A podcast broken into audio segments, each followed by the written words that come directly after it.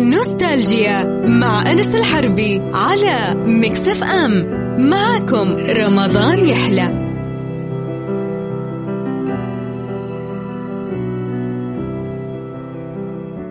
يسعد مساكم وأهلا وسهلا فيكم في حلقة جديدة من نوستالجيا. معكم أخوكم أنا أنس الحربي. ومثل ما تعودنا في نوستالجيا قصة جديدة وشخصية جديدة نتكلم عن حياتها. وش سوت وإيش صنعت؟ وليش التاريخ سجلها؟ ووصلها ليومنا هذا أكيد يعني. طبعا ناس حفرت اسمها في التاريخ.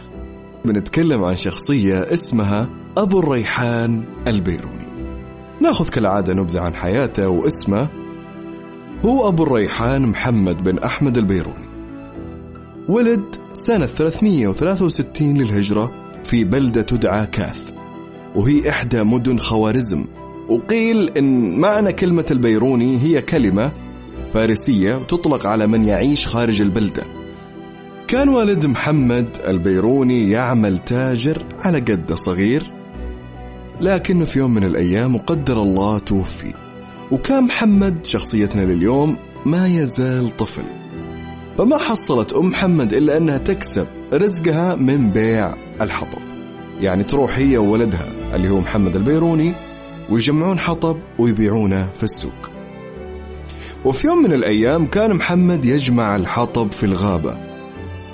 فلمح عالم يوناني قاعد يقطف الورد والنبات وقاعد يتنقى فيها.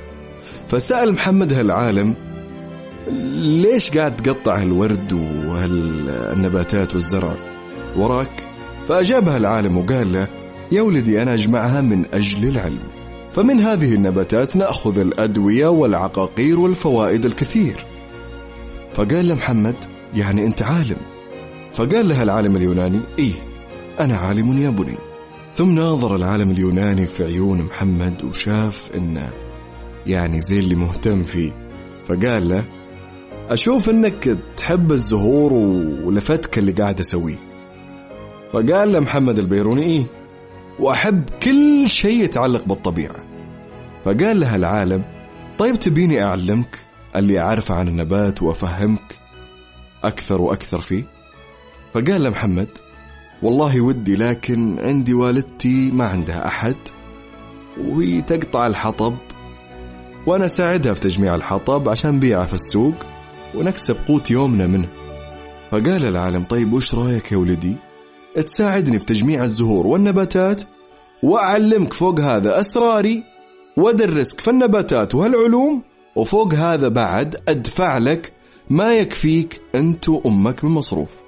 ففرح محمد البيروني ووافق. وراح انطلق لأمه يبشرها بهالسالفة فوافقت أمه على هذا الشيء. بعدها بدأ العالم بتعليم محمد بكل شيء يعرفه عن النبات والورد وكيف يستخلص هالعقاقير وهالأشياء وهالفوائد من هالنبات. واندهش العالم من عرف أن محمد يتقن اللغة العربية بشكل سليم ومعها اللغة الفارسية. فراح العالم يعلم محمد اللغتين اليونانية والسريانية وقال له يا ولدي أنا أعلمك هاللغات عشان تعرف على علوم الأقدمين وعلوم المعاصرين من اليونان والسريان وتكون مدرك الوضع القديم والحاضر. فانبسط محمد وبدأ تعليمه مع هالعالم اليوناني وكان عمر محمد في ذاك الوقت 11 سنة. نروح ناخذ فاصل يا جماعة وبعد الفاصل بنكمل لكم حكاية أو سيرة حياة البيروني. خليكم ويانا.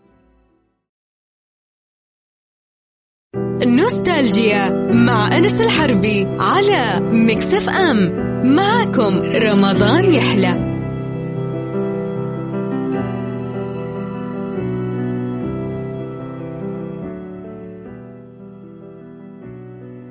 ورجعنا لكم بعد الفاصل. وأهلا وسهلا فيكم في نوستالجيا. قلنا بطل قصتنا لليوم اللي هو البيروني أبو الريحان. هالشخصية العظيمة اكتشفت اكتشافات جدا كثيرة. وقلنا إنه أبوه توفى وهو صغير رحمة الله عليه وكان عنده دكان صغير وتقفل يعني ما ما عندهم مصدر رزق. فراحت أمه تقطع الحطب وتجمعه وتبيعه في السوق بمساعدة ولدها أبو الريحان البيروني. وقلنا إنه قابل عالم يوناني صدفة وقاعد يجمع الحطب. شاف هالعالم إنه قاعد يجمع في النبات وفي الزهور وفي الورد و... فراح له البيروني كان طفل قال ليه أنت قاعد تخرب الطبيعة ليه قاعد تقطف هالورد وهالنبات؟ فقال له العالم أنا عالم نباتات عشان أستخلص منها العقاقير وغيرها. وخلاصة الحوار إن البيروني راح يدرس على يدين هالعالم اليوناني. وقلنا علمه اليونانية والسريانية بجانب لغة محمد البيروني العربية والفارسية. ومضت بضع سنوات أتقن فيها محمد اليونانية والسريانية. وتعلم منها العالم اليوناني الكثير من العلوم في النباتات. وهنا قرر العالم أنه يرجع لديرته وأهله فودع محمد البيروني وقال له أنا أعطيتك كل شيء أعرفه. وفهمتك وأعطيتك اللغة؟ خلاص الحين أنا بروح لديرتي وأهلي لكن بعرفك على عالم وأمير من الأسرة الخوارزمية الحاكمة وهو عالم فلك ورياضيات اسمه أبو نصر منصور ابن علي. وإذا كملت يا محمد يا البيروني على هالمسار وتعلمت واستزدت في العلم أنا أضمن لك أنك حتكون عالم عظيم جدا وستسجل في كتب التاريخ إلى نهاية هذا العالم. فحس محمد بالحزن أن أستاذه ومعلمه الأول بيتركه ويسافر. لكنه فرح أنه ما بيسيبه وبيرسل العالم آخر اللي هو أمير في الأسرة الخوارزمية الحاكمة وقلنا أنه عالم فلك ورياضيات. تجهز العالم اليوناني ومحمد تجهز معه وراحوا للقاء الأمير العالم اللي هو أبو نصر منصور ابن علي. ومن راحوا القصر رحب الأمير بمحمد وقال له العالم اليوناني إن أنا جبت لك نابغة. عنده أربع لغات وفاهم في جميع علوم النبات. كل شيء عني يعرفه. كل العلوم اللي عندي أعطته إياه. فرحب فيه الأمير جدا وقربه له واشترى له منزل قريب من القصر عشان يسكن فيه هو وأمه. وأجرى عليه راتب شهري وخصص له غرفة في القصر أيضا عشان يدرس فيها على يدين هالأمير منصور ابن علي. وفي يوم من الأيام فكر محمد في معرفة الموقع الجغرافي لمدينة كاث فصنع لهالشيء حلقة مقسومة إلى أنصاف الدرجات. رصد فيها ارتفاع الشمس عن الأرض فوق المدينة في وقت زوال الظهر. وجلس يحسبها حسابات رياضية ومع الوقت والمحاولات نجحت محاولة البيروني وعرف خط العرض اللي تقع عليه مدينة كاث بالضبط. وبعد ما سوى هالشيء راح ودى هالاكتشاف لمعلمه أبو نصر منصور بن علي. وكان هالاكتشاف أول اكتشاف قام فيه البيروني وهو صغير في السن. فرح أبو نصر باللي سواه البيروني وقال له أنا لك يا بني أن أقدمك إلى العالم والحكيم عبد الصمد بن عبد الصمد. يعني خلاص جاء وقت الحين أنت ترقيت الحين في العلم فلازم أوديك لهالشخصية اللي هو العالم الحكيم عبد الصمد بن عبد الصمد عشان يعلمك الأسرار النائية اللي تتصل بالأجرام والأجسام السماوية مثل ما تبي. ففرح محمد بهالإنجاز وبالبشارة اللي بشر هي معلمة. فراح محمد لعبد الصمد بن عبد الصمد فعلا وراح يدرس على يدينا كل العلوم والأسرار اللي يعرفها العالم عبد الصمد. وكان عمر البيروني في ذاك الوقت 23 سنة. ما وقفت حياة محمد البيروني العلمية على هالشيء لكنه اشترك أيضا في السياسة في خوارزم. وانضم إلى أنصار خوارزم اللي هو شخصية اسمها شاه أبي العباس. من حبه لهالأمير اللي درسه فانضم لهم. وانضم لأنصار خوارزم واحد منهم اسمه شاه أبي العباس واللي قتل أو اغتيل عام 385 للهجرة. فشاف البيرون إن ماله في السياسة وخاف بعد ما اغتيل هالشخص فقرر إنه يبتعد عن هالشيء خاف على نفسه وعلى أمه وقرر إنه يفر من هالبلد بكبرها وخلى أمه فيها وهرب مع مجموعة من العلماء. سافر البيروني وقت ما هرب من مدينة كاث إلى مدينة ري. كان يا جماعة الخير يقولون إنه فقير جدا. حتى من كثر فقره كان بعض العلماء والناس اللي هناك يسخرون منه لسوء مظهره ولباسه المشقق يعني كان لبسه مشقق كان يعني مثل الناس المشردة. لا عنده بيت ولا عنده شيء ولا عنده ملابس وحالته الله أعلم فيها.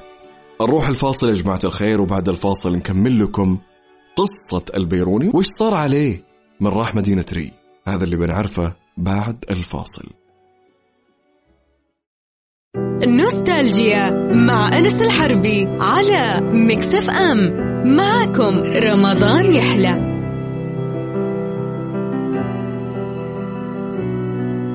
ورجعنا لكم بعد الفاصل وأهلا وسهلا فيكم في نوستالجيا.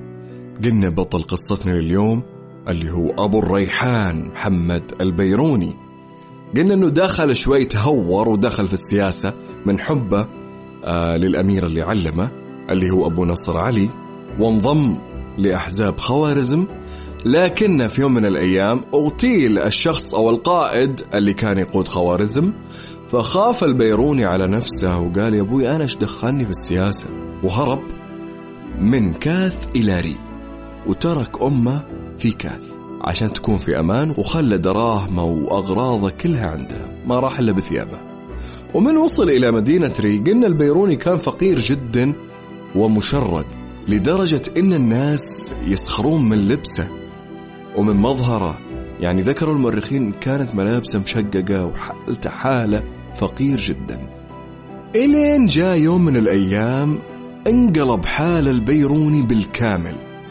وهذا بفضل الله ثم بفضل الفلكي الخوجندا اللي أعجب بالبيروني وصار مقرب جدا منه.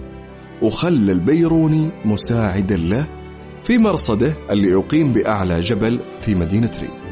وكان هالعالم الفلكي خوجندا مكلف من الأمير فخر الدولة بسلسلة من الأرصاد الفلكية لأنه صنع آلة رصد مسدسة الشكل سماها آلة السدس الفخرية. فمن شافها البيرون استغل هالوضع وقال هذه فرصة. وكتب وصف مفصل لهالآلة في كتيب اسمه حكاية الآلة المسمى بالسدس الفخري. وكان هذا كتيبه الأول وكان عمره في ذاك الوقت 26 سنة. استقرت الأحوال في مدينة كاث اللي هي بلاد البيروني أو وطنه فعاد إلى المدينة. وفرح ثم بعودته بعد هالمدة لكن البيروني ما استقر في كاث مدة طويلة. لأنه سافر من جديد إلى مدينة بخارى وكان في ذاك الوقت قد بلغ مكانة علمية عظيمة جدا ومنزلة أدبية عالية. ومن دخل بخارى ما شاف قدامه إلا مكتبة بخارى الضخمة اللي ملحقة بقصر السلطان. وراح له على طول. أنا رايح هنا عشان هالمكتبة.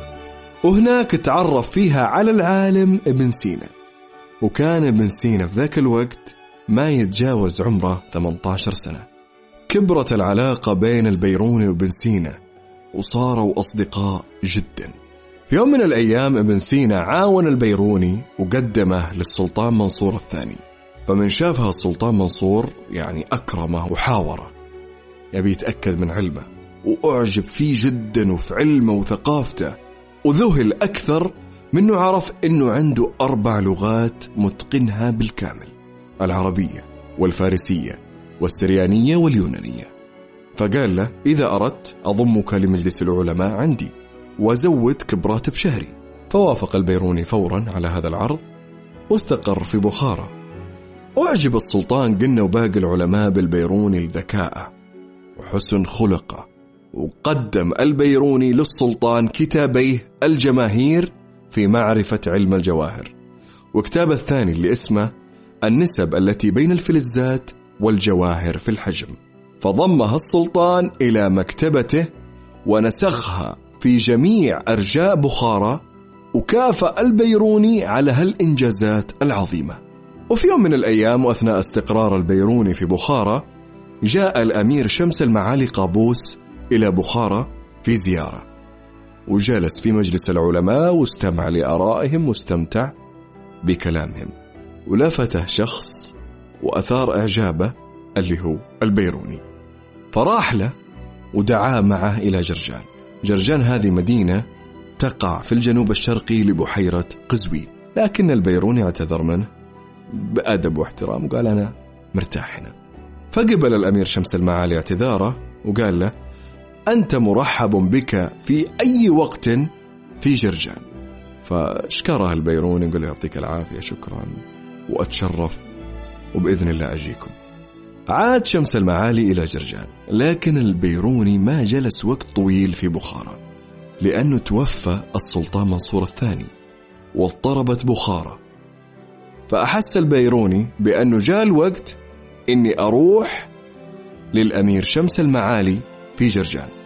فسافر إلى جرجان وكان عمره في ذاك الوقت 31 سنة وهالأحداث في سنة 394 للهجرة ومن وصل البيروني إلى جرجان استقبله الأمير شمس المعالي ورحب فيه في قصره وضم على طول لمجلس العلماء وفي بلاط جرجان. أنجز البيروني أول مؤلف من مؤلفاته الكبرى وأعظمهم اللي هو كتاب الآثار الباقية عن القرون الخالية وأهداه إلى الأمير شمس المعالي ومعه ثلاث رسائل في الحساب العشري والرصد الفلكي والاسطرلاب الاسطرلاب هذا في ذاك الوقت كان يستخدمون الفلكيين في معرفة ارتفاع الكواكب والنجوم. وفي نفس هالسنة تمكن البيروني من رصد خسوفين للقمر. واكتشف أنه سوف يحدث خسوف في مدينة الجرجانية في شهر في الشهر القادم. فاستأذن من الأمير شمس المعالي بالذهاب إلى المدينة الجرجانية فوافق الأمير شمس المعالي. انطلق البيروني في رحلته إلى الجرجانية وانتظر حدوث الخسوف وتمكن من رصده. لاحظ الأمير المأمون بن المأمون اللي هو حاكم الجرجانية وجود البيروني في جرجانية فأرسل للبيروني أنه يجي القصرة فاستجاب البيروني وراح له ورحب فيه الأمير المأمون يعني ترحاب عظيم جدا وطلب منه طلب إن أبي تجري للأرصاد الفلكية وغيرها من التجارب العلمية في جرجانية. فوافق البيروني على طلبه لكن ما طول وقف بسرعة. عمله هناك من سمع أن الأمير شمس المعالي زعلان وما هو براضي عن عمله عند الأمير المأمون بن المأمون. فسارع للعودة إلى جرجان. وعاش هناك مكرم منعم ما يقارب السبع سنوات. وعلى نهاية السنة السادسة نشبت ثورة عسكرية ضد الأمير شمس المعالي قضت على حياته. نروح الفاصل يا جماعة وبعد الفاصل نكمل لكم سيرة أبو الريحان البيروني. خليكم ويانا. نوستالجيا مع أنس الحربي على مكسف أم. معكم رمضان يحلى. ورجعنا لكم بعد الفاصل. وأهلا وسهلا فيكم في نوستالجيا. قصتنا اليوم عن الشخصية العظيمة اللي هو أبو الريحان البيروني. قلنا لنا البيروني يعني صارت له أحداث جدا كثير وتوقفنا منه صارت ثورة عسكرية على الأمير شمس المعالي اللي كان قاعد عنده البيروني تحت حكمه يعني وقاعد يألف ويشتغل وعاش في نعيم وكان سعيد. لكن قلنا ما استمرت هالسعادة مدة ست سنوات.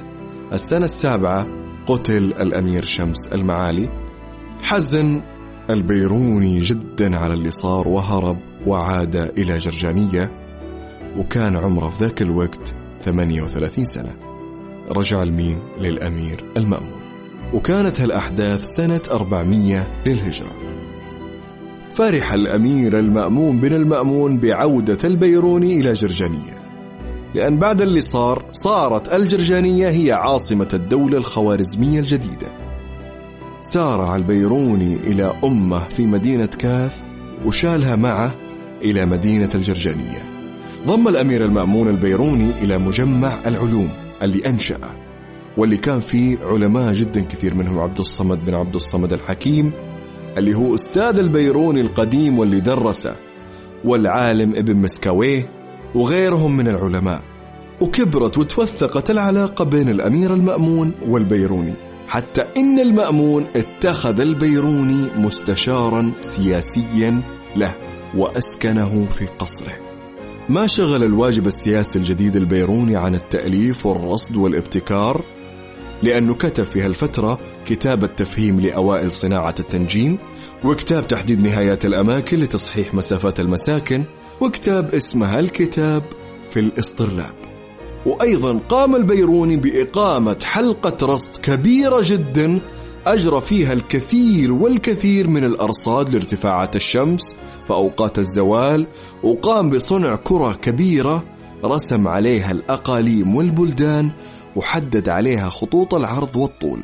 فكان أول من وضع أصول الرسم للخرائط على سطح كرة وابتكر خريطة مستديرة للعالم ونقلها من الصورة الكروية إلى الورق المسطح لأول مرة في التاريخ. وكان أمير جرجانية اللي هو المأمون بن المأمون متزوج من أخت السلطان محمد الغزنوي. وبسبب هالمصاهرة حمى السلطان محمود بخارى وخاصة الجرجانية من الغزو. وفي يوم من الأيام ثار بعض الجنود والقواد على الأمير المأمون بن المأمون لأنه أمر بذكر اسم السلطان محمود في جميع الخطب فأحاط الثوار بالمأمون في بيته وقتلوه. وأخذوا زوجته أسيرة معهم. والحسن حظ البيروني أنه ما كان في ذاك اليوم في القصر. فمن سمع السلطان محمود الغزنوي باللي حصل لصهرة وأخته غضب غضب شديد جدا وجمع جيوشه وراح إلى الجرجانية وكان هالحدث سنة 408 للهجرة. وفي ذاك الوقت البيروني درى باللي حصل للأمير المأمون وعلم أيضا بقدوم السلطان محمود الغزنوي. فنوى البيروني أنه يرحل عن جرجانية شيل أمه ويبعد. لأنه عارف أن السلطان محمود الغزنوي كان يبغض علماء الحياة ويوقر علماء الدين. يعني يكره الناس اللي تتكلم في العلوم وفي الفيزياء وفي الفلك وهالأشياء وكان فقط يقدس علماء الدين. ومن وصل السلطان محمود الغزنوي إلى جرجانية أمسك بالثوار اللي اقتلوا صهرة وأخذوا أخته رهينة وقتلهم جميعا.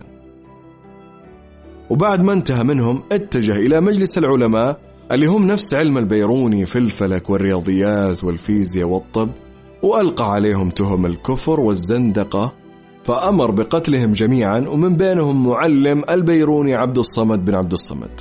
وما قدر البيروني إنه يخرج من جرجانية لأن مسكوه جنود السلطان محمود الغزنوي. وأخذوه وراحوا به للسلطان محمود الغزنوي فأراد أنه يقتله مثل العلماء الباقين إلا أن بعض الرجال المقربين من السلطان محمود الغزنوي وعلى رأسهم شخص اسمه أحمد اللي هو وزيرة نجحوا بإقناع السلطان بقيمة البيروني العلمية وإنه مطلوب للعمل مع الأمراء والسلاطين. فبعد محاولات من الإقناع رضي السلطان محمود الغزنوي بالإعفاء عنه لكنه أمرهم أنهم يأخذونه إلى مدينة غزنة وهي عاصمة الدولة الغزنوية واللي تقع حاليا داخل حدود أفغانستان. وكان عمر البيروني في ذاك الوقت 45 سنة. وصل البيروني إلى غزنة وعاش في قرية اسمها جيفور. وكان البيروني في حالة فقر وبؤس شديدة جدا ولكن هالشيء ما منع البيروني إنه يألف كتاب اسماه التحديد. وقام بأرصاد عشان يحدد خط العرض في قرية جيفور لكن ما كان مع البيروني مال لشراء الآلات. عشان كذا قام البيروني بصنع لوحة حسابية وضع عليها قوس مدرج واستطاع بهالشيء البسيط إنه يحدد خط عرض جيفور بدقة. جلس البيروني في جيفور ثلاث سنوات. كان فيها قد تعلم لغة خامسة اللي هي لغة السنسكريتية وهي إحدى لغات الهند المنتشرة لأنه كان يظن أنه بيحتاجها في يوم من الأيام وكان ظن البيروني في محله. لأن كان السلطان محمود الغزنوي قد مد الحدود الغزنوية إلى شبه القارة الهندية وكان البيروني يعني لا يزال مهمل وسوء معاملة منها السلطان محمود الغزنوي. وفي يوم من الأيام استدعى السلطان محمود البيروني وقال له بنشيلك معنا يا بالريحاني للهند عشان تدور لنا الأشياء اللي ما نعرفها. إحنا المسلمين عن الهند لازم تجي. نروح ناخذ فاصل يا جماعة الخير ونكمل لكم قصة البيروني وش صار معه وش صار عليه من راح للهند. خليكم ويانا.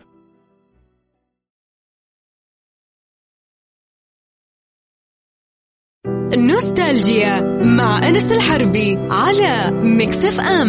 معكم رمضان يحلى.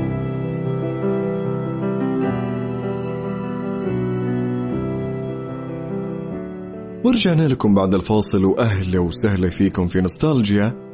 قلنا قصتنا لليوم هي عن أبو الريحان البيروني.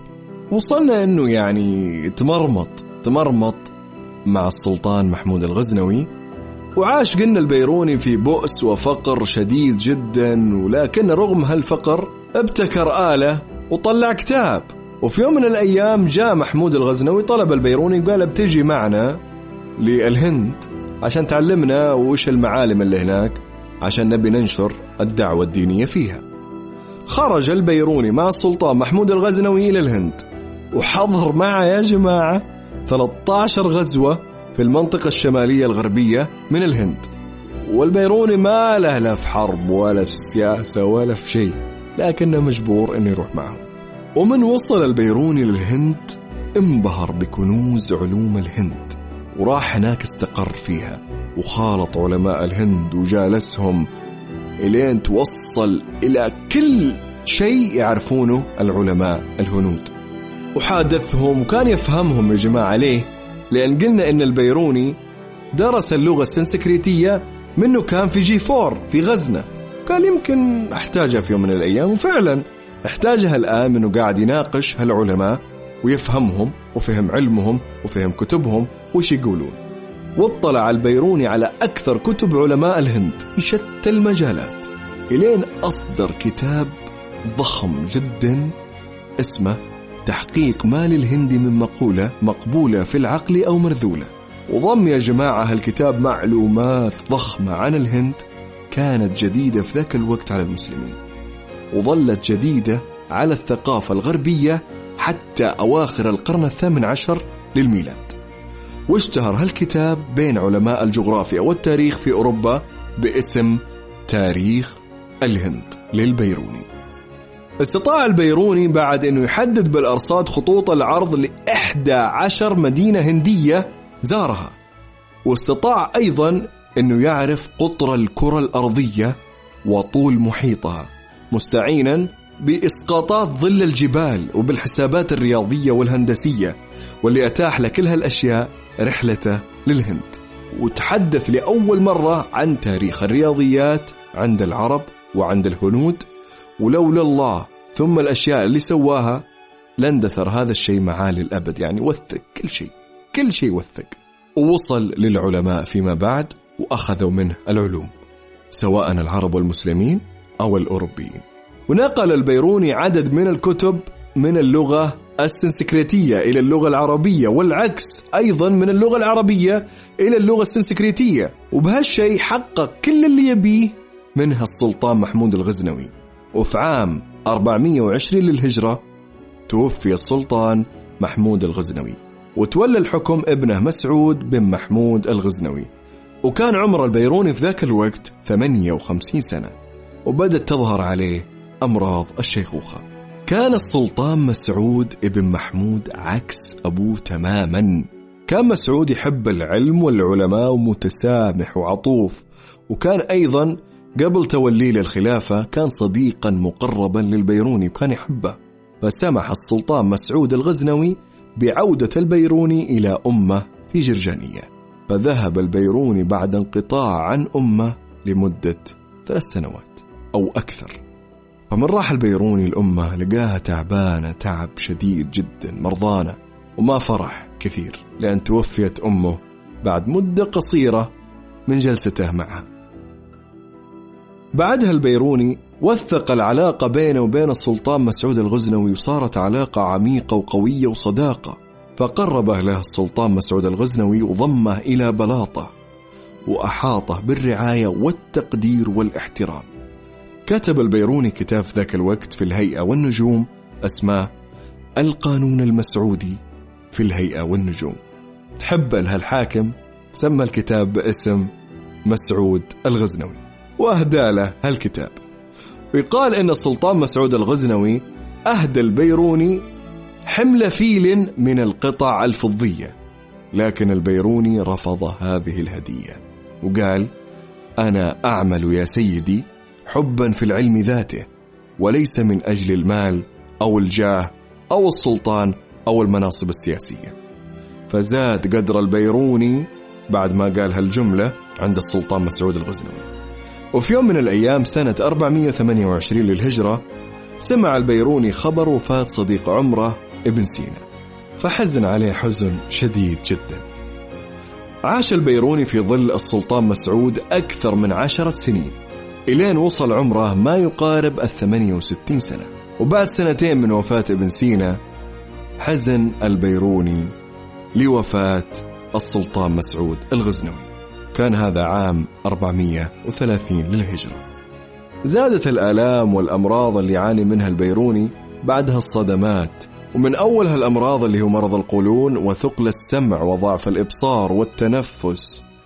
فجلس البيروني ثمان سنوات في دارة تفرغ فيها للبحث العلمي وتدريس الطلاب الجدد. في بيته بمدينة غزنة درس البيروني عدد من الطلاب كتابه الدستور وكتابه المشهور الصيدلة في الطب. وكان جمع البيروني يعني علم عظيم جدا كثير في مختلف العلوم. يعني كان عبقري يا جماعة الخير. ما هو بسيط أبدا. جمع علوم جدا كثير. علم نبات والفلك والطب والصيدلة والفلسفة والمنطق ولغات. إنسان ما هو طبيعي أبدا. ما شاء الله تبارك الله. عاش البيروني حياة علمية أنجز فيها ثمانية مؤلفات كبرى وأكثر من مئة كتاب والعشرات من الرسائل العلمية. حتى إن علماء الغرب في عصرنا هذا لقبوا العصر اللي عاش فيه البيروني بعصر البيروني. وقال عنها العرب إنه أعظم ظاهرة علمية في الحضارة الإسلامية. وأتقن البيروني في حياته كثير من اللغات. قلنا الفارسية الخوارزمية العربية السريانية السنسكريتية اللي هي الهندية واليونانية. ست لغات أتقنها بشكل كامل. توفي البيروني رحمة الله عليه في مدينة غزنة سنة 440 للهجرة. رحم الله أبو الريحان البيروني. كان يقولون على البيروني زمان الأستاذ الأعظم في الفلك والرياضيات. وجميع العلوم الأخرى. كان أستاذ في معظم العلوم ولغاته فادته أنه يترجم ويفهم ويستزيد من هنا ومن هناك من ثقافات الشعوب والبلدان الأخرى. من اكتشافات البيروني يا جماعة الخير اكتشف البيروني طريقة لتعيين الوزن النوعي. ساهم أيضا بتقسيم الزاوية إلى ثلاثة أقسام متساوية. وأول شخص نبه أن الأرض تدور حول محورها. ووضع جداول تقارن بين أشهر الفرس والعبرانيين والروم والهنود والأتراك والعرب. وكثير يا جماعة من الاكتشافات لدرجة أطلق العلماء اللي جو من بعده على كل هالأبحاث الهندسية اللي سواها سماها باسمه مسائل البيروني. اقروا عن أبو الريحان البيروني يعني الاكتشافات من كثرها يعني ممكن أخذ فيها حلقة كاملة. تخيلوا الاكتشافات فقط. غير المؤلفات غير الأشياء اللي سواها وابتكرها. عالم برع في الهندسة والكيمياء والفيزياء والفلك والطب. إلى الآن بعض المعادلات اللي أسسها نستخدمها إلى الآن في الرياضيات وغيرها. هذول يا جماعة الأشخاص اللي نفخر فيهم. هذول الناس اللي نقول هم تاريخنا هم حضارتنا هم أجدادنا هم من أدخلوا العلم ونوروا العالم بعد ما كان مظلم عند الأوروبيين في العصور الوسطى. إلى هنا انتهت حلقتنا لليوم. كانت حلقة خفيفة لطيفة. نشوفكم إن شاء الله الحلقة القادمة من نستالجيا سبحانك اللهم وبحمدك أشهد أن لا إله إلا أنت أستغفرك وأتوب إليك. في أمان الله.